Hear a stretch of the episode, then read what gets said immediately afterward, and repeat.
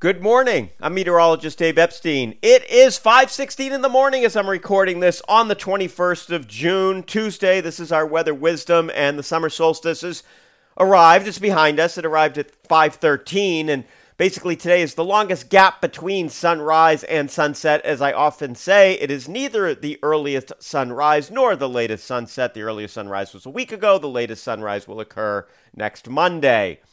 But we do have lots of sunshine for this first day of summer. Temperatures today getting into the 70s. It will be cooler at the coastline as we have a little bit of a sea breeze kicking in. Now, tonight, a few clouds around down to the 50s. Tomorrow, it's also uh, a little bit cooler with the wind off the water. Temperatures in the upper 60s to low 70s at the coast, low to mid 70s as you head inland. And then as we look ahead toward uh, the daytime on Thursday, partly sunny skies. Temperatures will be generally in the 70s. We'll have a southerly wind. There might be a shower, but I think most of us do not see that. Most of these little showers are going to stay to our west. As a matter of fact, if you're out towards uh, the Hudson Valley, they're absolutely going to get a deluge here uh, Wednesday and Thursday. The models have been really clear that this little strip of rain would be out there with one to three inches of rain out there, and we're just going to see barely anything, if at all.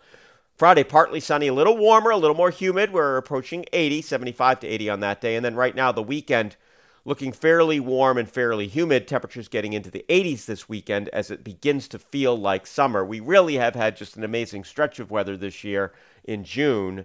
Uh, June is going to be slightly warmer than average. Uh, but it is not anything like last June. And I think what's been remarkable about this year uh, are the nights. It's just been so comfortable for sleeping. Again, this morning, many places in the 40s and 50s. And that's just something that we don't typically see such an extended amount of. Of course, it will get more humid. We will have the warm and humid weather in the nights that stay over 60. A lot of that's going to occur late June or July. So it is coming. So let's just enjoy this while we can. Speaking of enjoying it, have a great morning, everybody.